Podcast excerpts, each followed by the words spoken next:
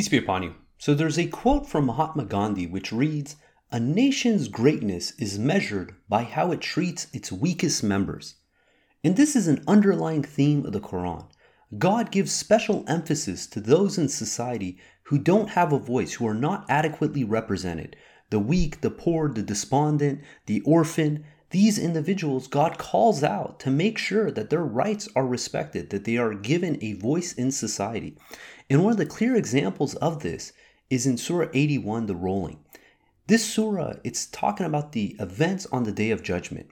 And it starts out, it says, when the sun is rolled and the stars are crashed into each other, and the mountains are wiped out, and the reproduction is halted, and the beasts are summoned, and the oceans are set aflame, the souls are restored to their bodies. So we have all these amazing events taking place that the mountains are going to be wiped out, the oceans are going to be set aflame, the stars are crashing into one another. And despite this, what is it that God calls out in the following verse? Out of all this, God calls out, it reads, The girl who was buried alive is asked, For what crime was she killed? That in the midst of all this chaos, in the midst of all this destruction that's taking place, God wants to isolate this baby girl who was buried alive to ask, For what crime was she killed? Why was she being oppressed on earth? And this goes to show that God wants to see how we treat the weakest members of our society.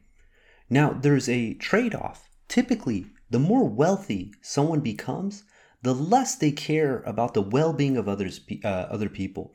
And there's a famous study, it took place originally in Berkeley, they replicated it in other uh, areas. And it's very simple. And this is kind of anecdotal, but again, it's interesting.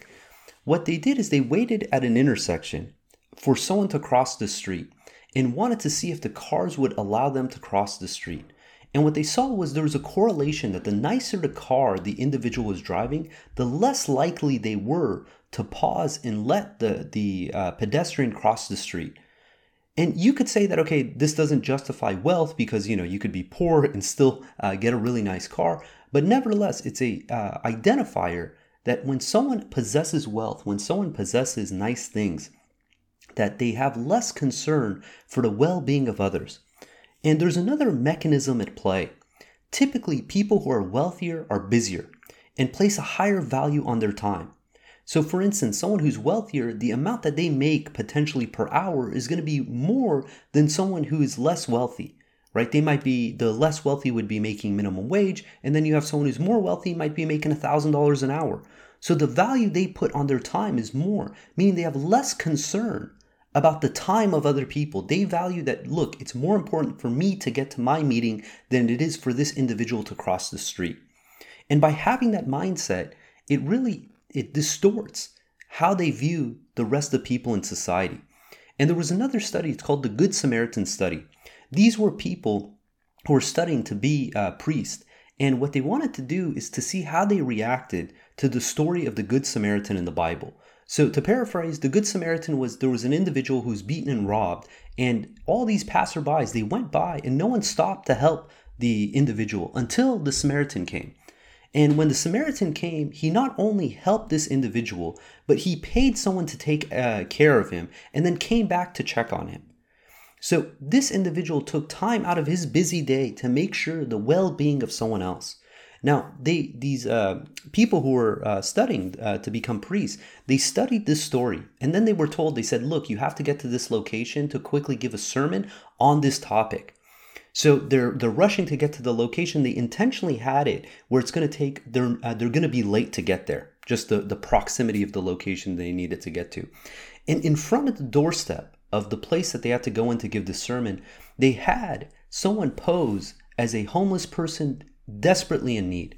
And what they saw was despite that these future priests they studied the lesson of the good Samaritan, the fact that they were in a rush had them look past this individual to get to where they needed to go.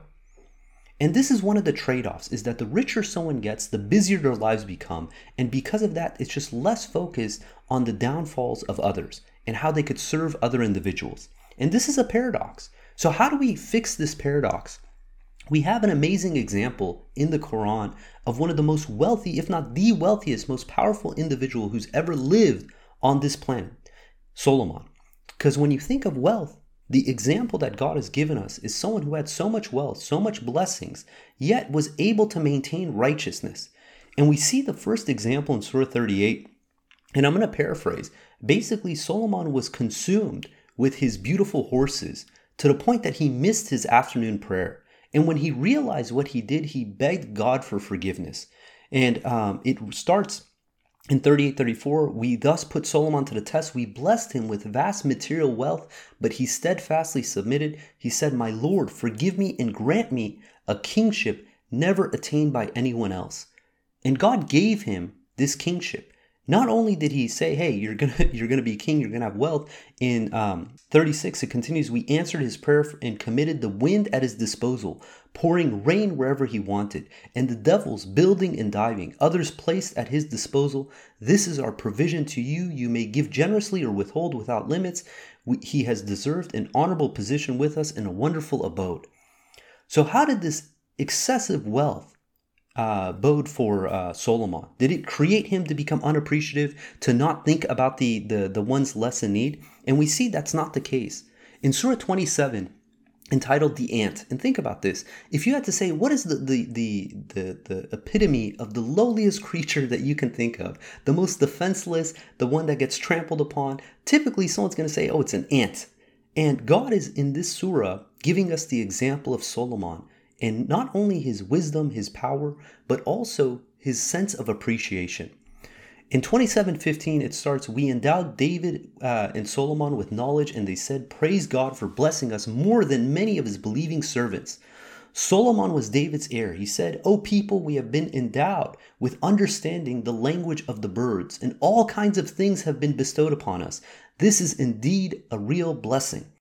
Mobilized in the service of Solomon were his uh, obedient soldiers of jinns and humans, as well as the birds, all at his disposal. So you think this is an individual who had the jinns working for him, had birds working for him, had humans working for him, had the wind in his favor. This is an immense power given to an individual. And how did he use it? It continues in 2718 says, When they approached the valley of the ants, one ant said, O you ants, Go into your homes, lest you get crushed by Solomon and his soldiers without perceiving. Solomon smiled and laughed at her statement and said, My Lord, direct me to be appreciative of the blessings you have bestowed upon me and upon my parents, and to do the righteous works that please you. Admit me by your mercy into the company of your righteous servants. Here, Solomon, with all his troops, all his might, all his power, he stops to listen to the voice of this defenseless ant calling upon its people to say, Watch out for Solomon. That he's taking this, this consideration from the lowliest of voices into action with his troops. You know, you would think most people who are on that mindset that they're going to be marching, they're not going to think the least about other individuals, other citizens, other human beings, let alone the ant and this is why Solomon was incredibly righteous. This is why Solomon was incredibly appreciative that despite everything he had, he stopped to listen to what the ant had to say. Are we taking as much cautious and care to listen to the most drowned out voices in society? Are we stopping to say, hey, those who aren't adequately represented, what are their grievances? And sadly, we don't do that. But this is a lesson not just for, you know, we read this, we say, oh, this is a lesson for those in power, this is the lesson for the uber rich, the millionaires and the billionaires, and we fail to recognize this is a lesson for every single one of us. These laws in the Quran apply to all of us. God tells us in 96, 6 and 7, it says, Indeed, the human being transgresses when he becomes rich. And we have this idea of what it means to be rich. When we imagine someone being rich, we imagine someone with, you know, multiple mansions, fancy cars, boats, yachts, uh, airplanes, whatever. But rich is relative. Today, the average person is exponentially better off than the generations of the past. You think, you look at a homeless person, most homeless people still contain a smartphone, meaning that you could be homeless and still have access to endless entertainment, have access to endless information. Whatever knowledge you want is right there at your fingertips. This is a wealth that could not have been perceived in the past, but now we take this so lightly. But also, money is relative. Because in the United States, to be in the top 1%, your income has to be above $488,000. This is according to Bloomberg. They published this, re- this report back in uh, February, and 488,000. But in Australia, it's half that amount, 246,000. That puts you in the top 1%. But if you go to the United Arab Emirates, you have to have $900,000 in annual income to be considered the top 1% of that population. But what is it globally? How much do you have to have to be in the global top 1% today? To be in the global top 1% today, you have to have an income of $60,000. This is about the average income that an adult has in the United States, making just about most the uh, the population of the United States in the top 1% globally. Now we have this, you know, mentality. We think that oh, it's only the uh, Mark Zuckerbergs, the Jeff Bezos. Yeah, they have more responsibility, but by all practical definitions, we are all rich. We all have more voice than they could have imagined in the past. But it's not just wealth that's relative. Power is relative. I'm going to give an example. This is a story. It says one day a famous congressman stopped by a diner for breakfast with his entourage. Upon entering the diner, the customers and staff swarmed around the congressman, attempting to shake his hand, take his picture, or have him kiss their baby. As the congressman made his way to his table, his snappy request with his staff made it clear that he expected to be served more diligently than the other patrons. Things came to a crescendo when the congressman demanded more butter for his toast to one of his servers, who, unlike the rest, didn't seem to provide him the special attention he expected. After the third request, the congressman ran out of patience and asked his server if he knew who he was. The server responded, Why, yes, of course, and asked the congressman if he knew who he was. The congressman, looking dumbfounded by the question, blurted out, No. In which case, the server responded, Congressman, I'm the person with the butter. We see in this interaction that the congressman, for all practical accounts, had the power he had the entourage, he had the prestige, he had the know how. But in this one instance, you see that the power was reversed. That it was the server who had the butter who had the power because that is what the congressman wanted. So there's times when we could be the lowest in the totem pole, but possess the most power. And we see two examples of this in the Quran. As we read, Solomon had power over the birds. He could communicate with the birds, and the birds worked for him. And one day he was inspecting the birds and noticed that one of the birds, the hoopoe, was missing. And he says, I'm going to sacrifice him unless he comes back with a good response. So clearly, Solomon is the one with the authority here. Solomon is the one with the power here. But how did things play out? So when the hoopoe returned, he did not wait for long. So this is uh, Surah 27, verse 22. It says, He did not wait for long. The hoopoe said, I have news that you do not have. I brought to you from Sheba some important information. Notice how the tables have turned.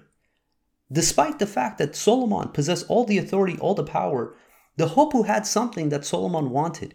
He had information. And this is what set him apart. This gave him power over Solomon. And it continues I found a woman ruling them who is blessed with everything and possesses a tremendous palace. I found her and her people prostrating before the sun instead of God. The devil has adorned their works in their eyes and has repulsed them from the path. Consequently, they are not guided. So we see that it's not about what it is that you possess in the sense of material uh, possessions, but what you have inside your head. This information, this knowledge can set you apart to give an individual who is the bottom of the totem pole more power over the one who's on top. And we see another example in the same chapter in Surah 27 with the jinns. So when Solomon says that, hey, I'm going to take her palace to basically, you know, play this joke on her, uh, it reads in 2738, he said, O you elders, which of you can bring me her mansion before they arrive here as submitters? One Afrit from the jinn said, so an Afrit is a powerful jinn. So it's emphasizing this is an individual with a lot of power, a lot of strength. He said, I can bring it to you before you stand up. I am powerful enough to do this. And it continues in 2740. It says, The one who possessed knowledge from the book said, I can bring it to you in the blink of your eye. Notice that the second jinn, it wasn't that he was powerful, he was an afrit. He didn't have the strength, but he had the knowledge. And this is what set him apart. This is where the true power lies is in the information, the knowledge we have. That despite someone's status being higher, it doesn't matter. Take the example of Abraham's courageous debate when he's debating with the king in Surah 2. He says, God controls life and death. And the king says, I control life and death. Abraham says, God brings the sun from the east. Can you bring it from the west? You realize that it's the knowledge that Abraham had that set him apart, that despite that that individual was the king and he was merely a traveler, that he had the upper hand in this debate. So the more we educate ourselves, the more we learn, then we end up gaining more power. And this is something that we have an even playing field. The information is there for any of us to learn from. And I want to continue on. The fact is, we are each going to be tested when we have the upper hand. We are each going to be tested when we have the power. In 28:5 it reads, "We will to compensate those who are oppressed on earth and to turn them into leaders and make them the inheritors." This is part of God's system that we're each going to be tested to be at the bottom of the totem pole and at the top of the totem pole. And it continues in 67:2 it reads, "The one who created death and life for the purpose of distinguishing those among you who would do better, God is almighty forgiving." How are we going to behave when we have the power? In 10:13 and 14 it reads, "Many generation we have annihilated before you when they transgress. Their messengers went to them with clear proofs, but they refused to believe. We thus requite the guilty people. Then we made you inheritors of the earth after them to see how will you do?" When we are in a position of power, when we can act with impunity, how do we treat that power? Are we abusing it? Do we become tyrants? Do we become the individuals that we, we champion against? Or do we abide by God's laws? God tells us in the Quran, in Surah 42, verse 39 through 43, reads, When gross injustice befalls them, they stand up for their rights. Although the just requital for an injustice is an equivalent retribution, those who pardon and maintain righteousness are rewarded by God. He does not love the unjust. Certainly, those who stand up for their rights when injustice befalls them are not committing any error. The wrong ones are those who treat the people unjustly and resort to aggression without provocation. These have incurred a painful retribution. Resorting to patience and forgiveness reflects a true strength of character. God is going to test each and every one of us. He's going to test us when we have no power, and he's going to test us when we have the upper hand to see how do we behave? Do we abide by God's laws? In Surah 2, verse 190, God tells us the rules of war. It says, You may fight in the cause of God against those who attack you, but do not aggress. God does not love the aggressors. You may kill those who wage war against you, and you may evict them whence they evicted you. Oppression is worse than murder. Do not fight them at the sacred mosque unless they attack you there. If they attack you, you may kill them. This is the just retribution for the disbelievers. If they refrain, then God is forgiver, most merciful. You may also fight them to eliminate oppression and to worship God freely. If they refrain, you shall not aggress. Aggression is permitted only against the aggressors. If someone is aggressing against me, I can't lash out at a third party who's not involved in this. Similarly, I have every right to stand up for when I've been injustice, but God is advocating to pardon, that we are allowed to have self defense, but this comes with limits. In 2563, it says, The worshippers of the most gracious are those who tread the earth gently, and when the ignorant speak to them, they only utter peace. The question is when we have the upper hand, when we have the authority, when we have the power, how do we use that power? Are we using it to abide by God's laws, or do we think that all of a sudden this does not apply to me? There's a quote from George Orwell in his book 1984. It reads If you want a vision of the future, imagine a boot stamping on the head of a human face forever. Now, this is a very dark depiction of the future. But many people, they say, look, I am oppressed and all I want is justice. But the second that they get justice, the second they get authority, the second that they are in the majority, how do they use that? Do they use it to bring justice to the people, or do they use it to use their boot to stomp on the face of other human beings? Because you realize if it's the later, then all it is is not that they're crying about injustice. What they're crying about is that they're not the boot that's doing the stomping. In Surah 2, verse 204 through 206, it reads Among the people, one may impress you with his utterances concerning this life, and may even call upon God to witness his innermost thoughts while he is the most ardent opponent. As soon as he leaves, he roams the earth corruptingly, destroying properties and lives. God does not love corruption.